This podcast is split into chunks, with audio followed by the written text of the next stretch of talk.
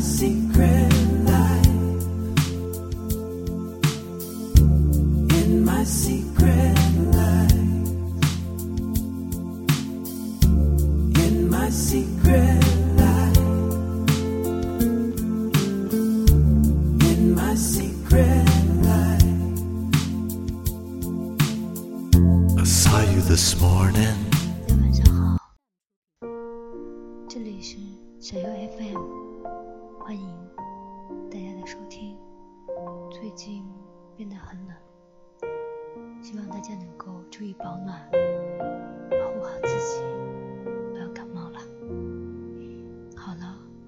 多说，我们来继续小来老师的心声。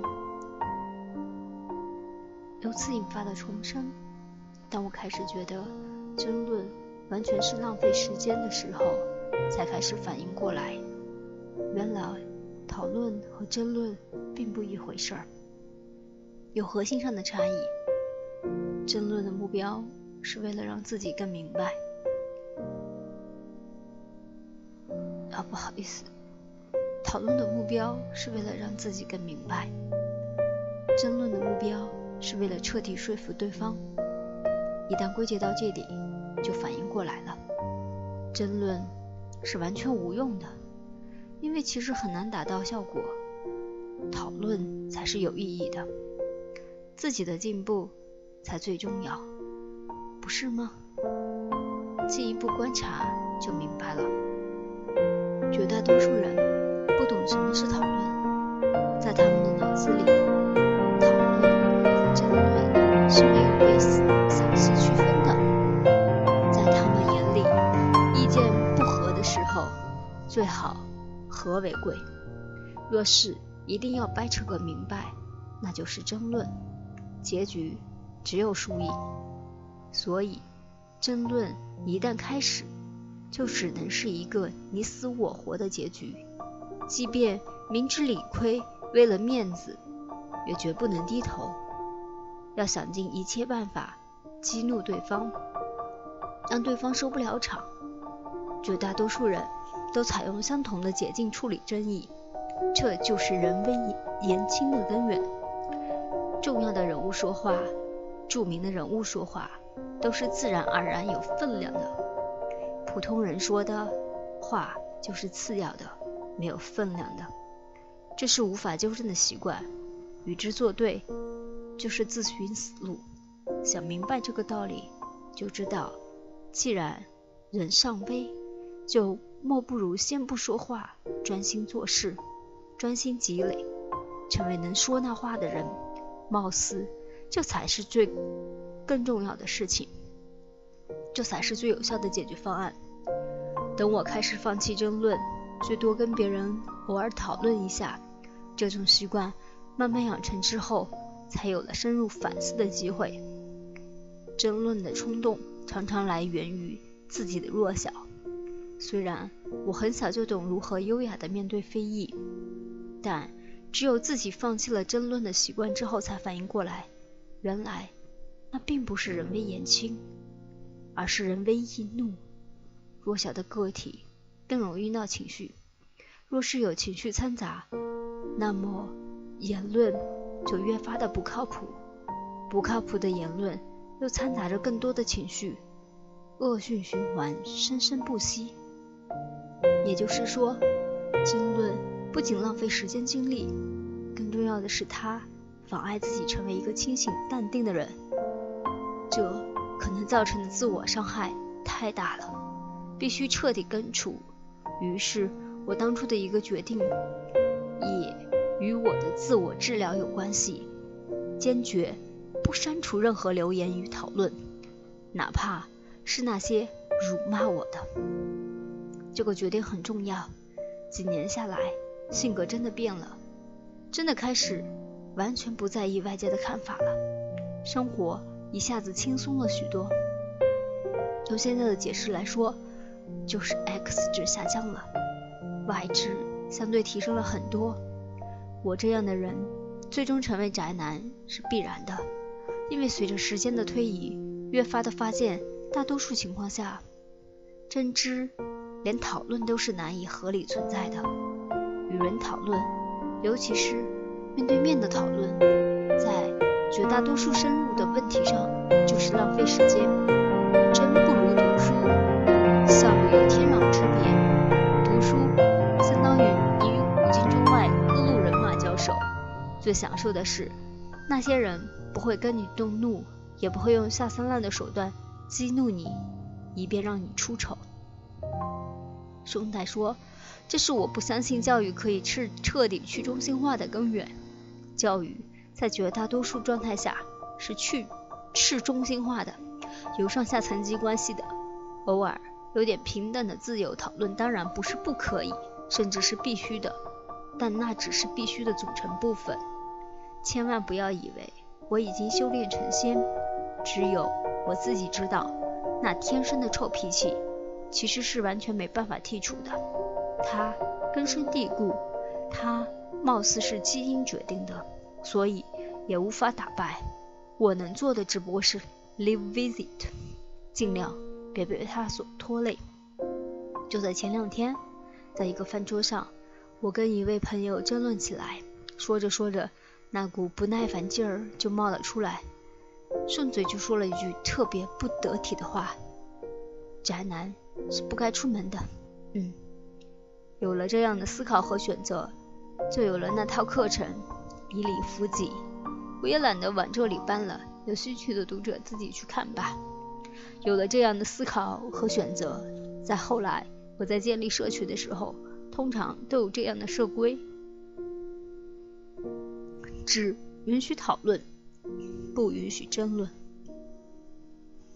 讨论的目的目标是为了让自己想得清楚，争论的目标是为了让彻底说服说服对方，产生争吵，无仲裁，直接将双方全部移出社群，退群不退费。在帮助池建强老师建群的时候，我甚至加上了这样的要求：不得讨论编程语言之间的优劣，因为这是浪费时间。事实上，编程语言之间肯定有优劣的，但即便如此，百分之百的争论是不休的。百分之九十九的讨论最终会沦为争论，剩下的百分之一注定被淹没。还有百分之零点零一真正有见解、有能力的人根本不参与这种讨论，觉得哪个语言不好，那就自己写一个去。放弃争论很久之后。我发现了另外一个由此产生的惊喜：彻底逃离鄙视链。不知道你有没有发现，一旦自己参与争论，无论结果如何，通常当然不是另外一方心服口服，而是不欢而散，双方都开始鄙视对方，然后双方都沦为鄙视链中的某一环节而已。有些事情，尤其是倒霉事情，其实是自找的，很多人没注意到而已。许多年前，我刚上大学的时候，在宿舍里住过一段时间，很快就搬出去自己住了。有个事儿，我特别受不了，不知道为什么，宿舍里的男生特别喜欢玩一个龌龊游戏——鬼斧茶。他半夜就开始闹起来，把另外一个倒霉蛋扒个精光，然后推到走廊里，再锁上门，然后那个倒霉蛋就哆哆嗦嗦地捂着下身，被来来往往的人持下好长一段时间。这个游戏是游戏是循环往复的，今天这个被扒，过两天那个被扒。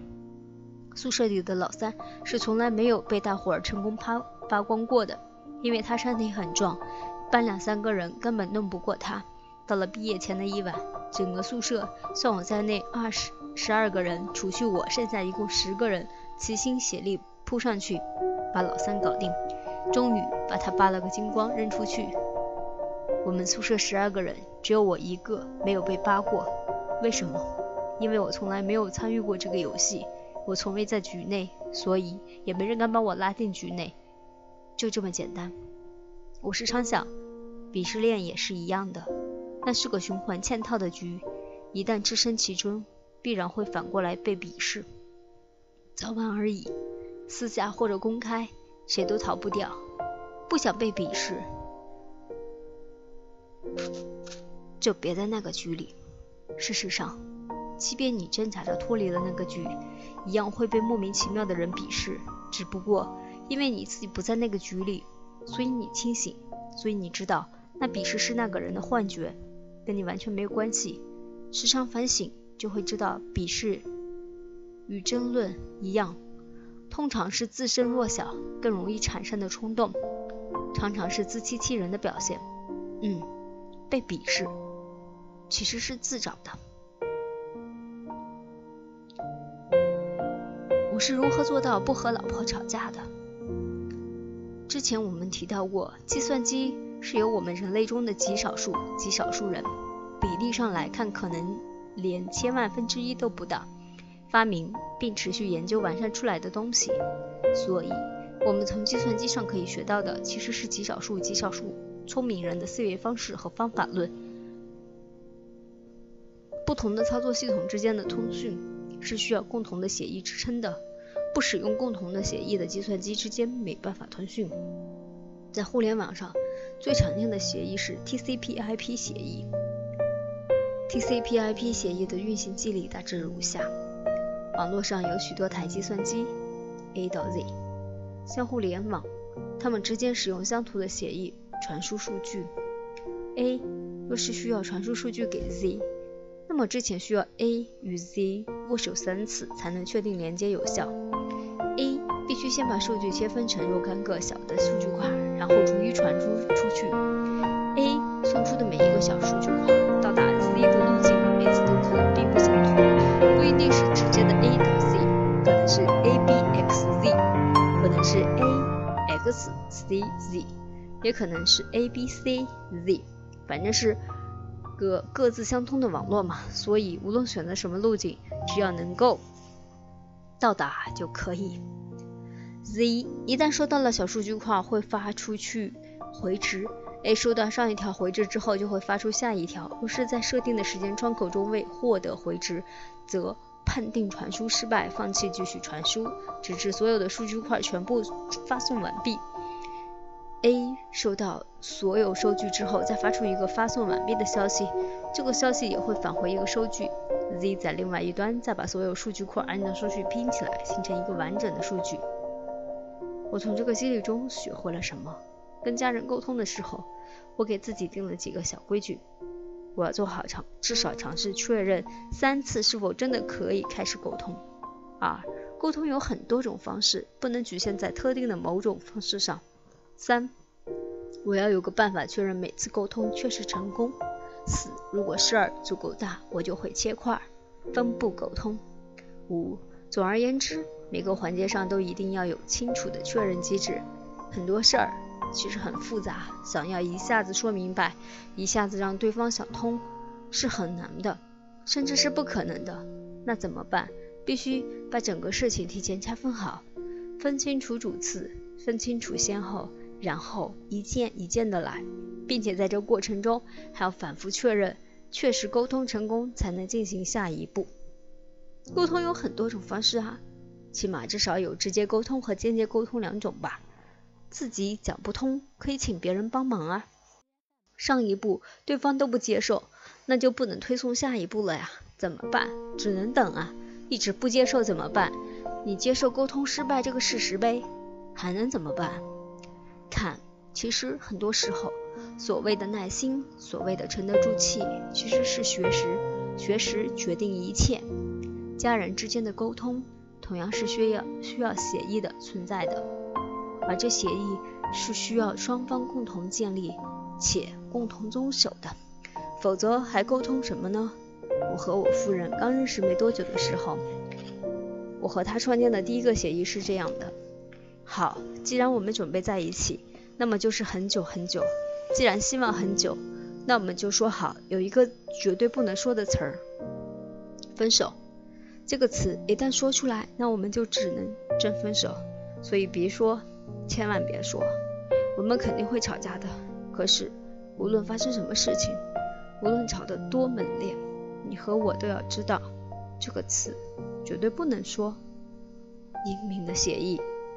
这个协议的存在，决定了后面很多的事情。许多年后，我开始反复创业，我也经常和我的合伙人师说这个事情。不是谈恋爱，也不是结婚，但好像这是更严肃的合伙。那么可以吵架。是有脾气，要一点点情绪，但无论如何，有一句话绝对不能说：我不干了。在刚开始的一段时间里，即便那个英明的协议起了很多的作用，但并不意味着争吵就自动消失了，还是会有，而且偶尔会很激烈，特别影响心情，特别耽误效率，特别令人沮丧。后来我就想了一个办法，经常带着夫人一起研究别的夫妻为什么吵架，其实道理都是一样的，底层概念的差异，主次不分，价值观不同，立场不同，历史不同。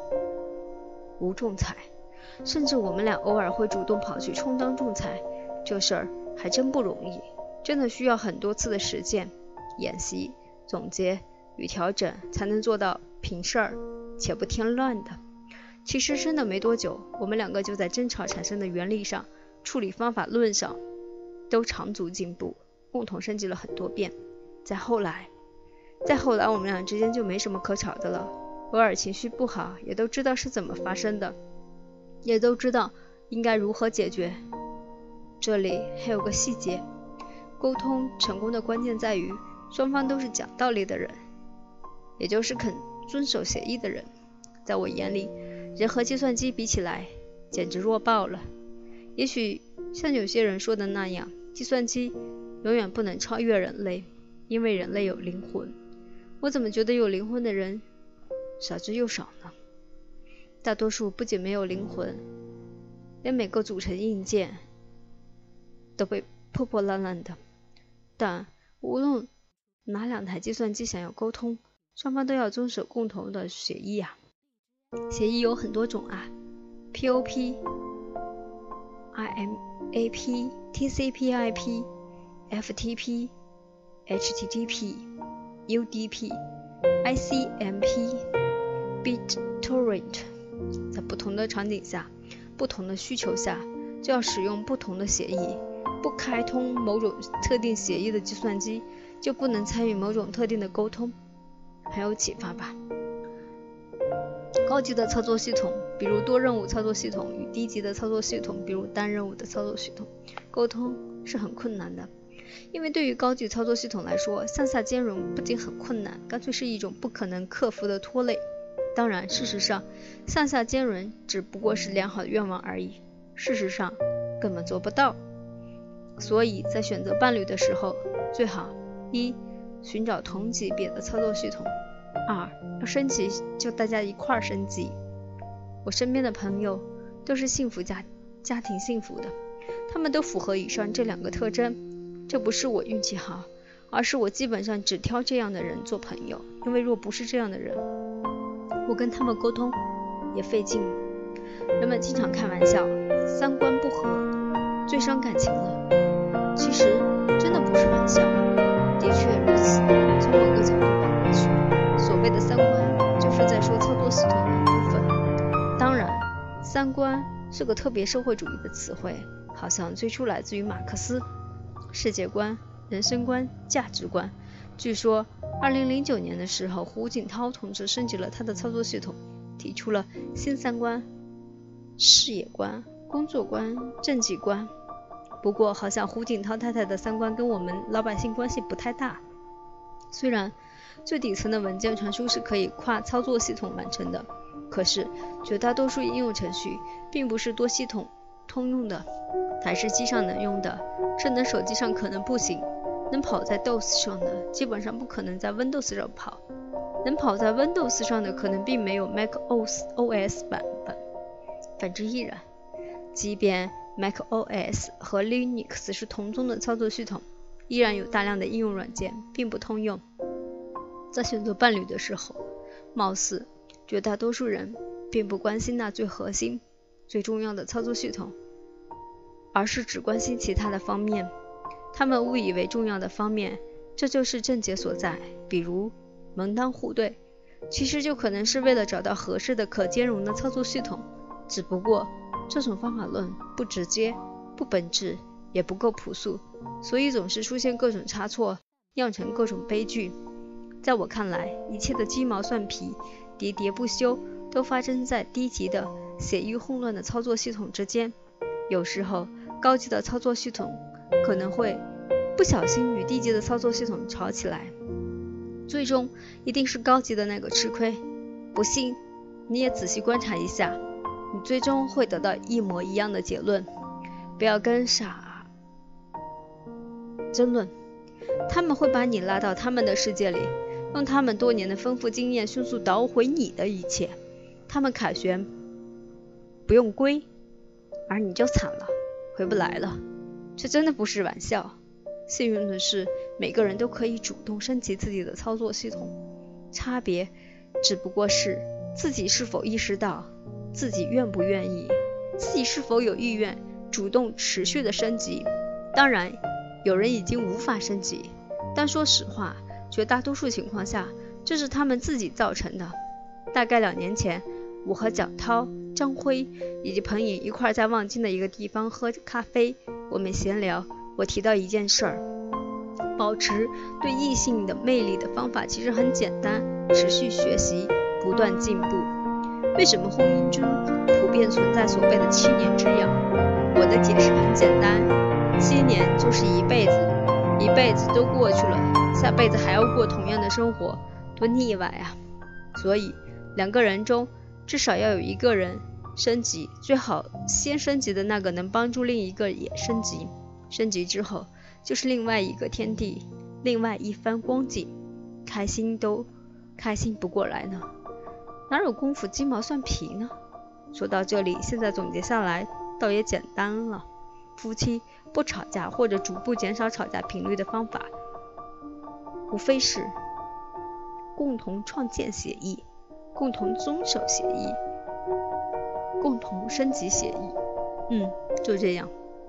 我和我老婆二十多年没怎么吵过架，当然，身边还有很多原本应该很亲近，但实际上却不那么亲近的人。亲戚，不知道为什么，我发现亲戚竟然是最难与之共同成长的群体。也许是现代人的生活结构发生了变化吧。另外一个群体也是如此。老同学，明明心里有那么多的亲近之感，但。确实早就失去了共同成长的机会，那怎么办？我有一次从计算机里世界里借用了一个概念，进而发展出了一套方法论。这个概念是虚拟机。在电脑上，最初的时候我用的是 VMware，现在用的是 Oracle 的 VirtualBox。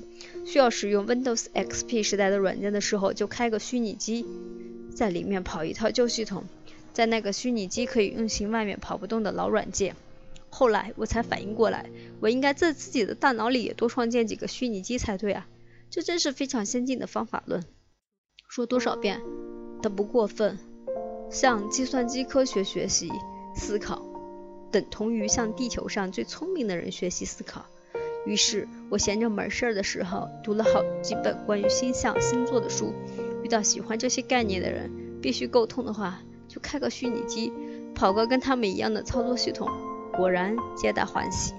更进一步，我闲着没事儿琢磨了一下亲戚长辈的思考模式，然后专门为他们做了一套虚拟机镜像，在一些必须跟他们相处的环境里打开这个虚拟机，再然后我才反应过来，这样的事儿其实我早就做过啊。当年我教书的时候，之所以被学生感觉教得好。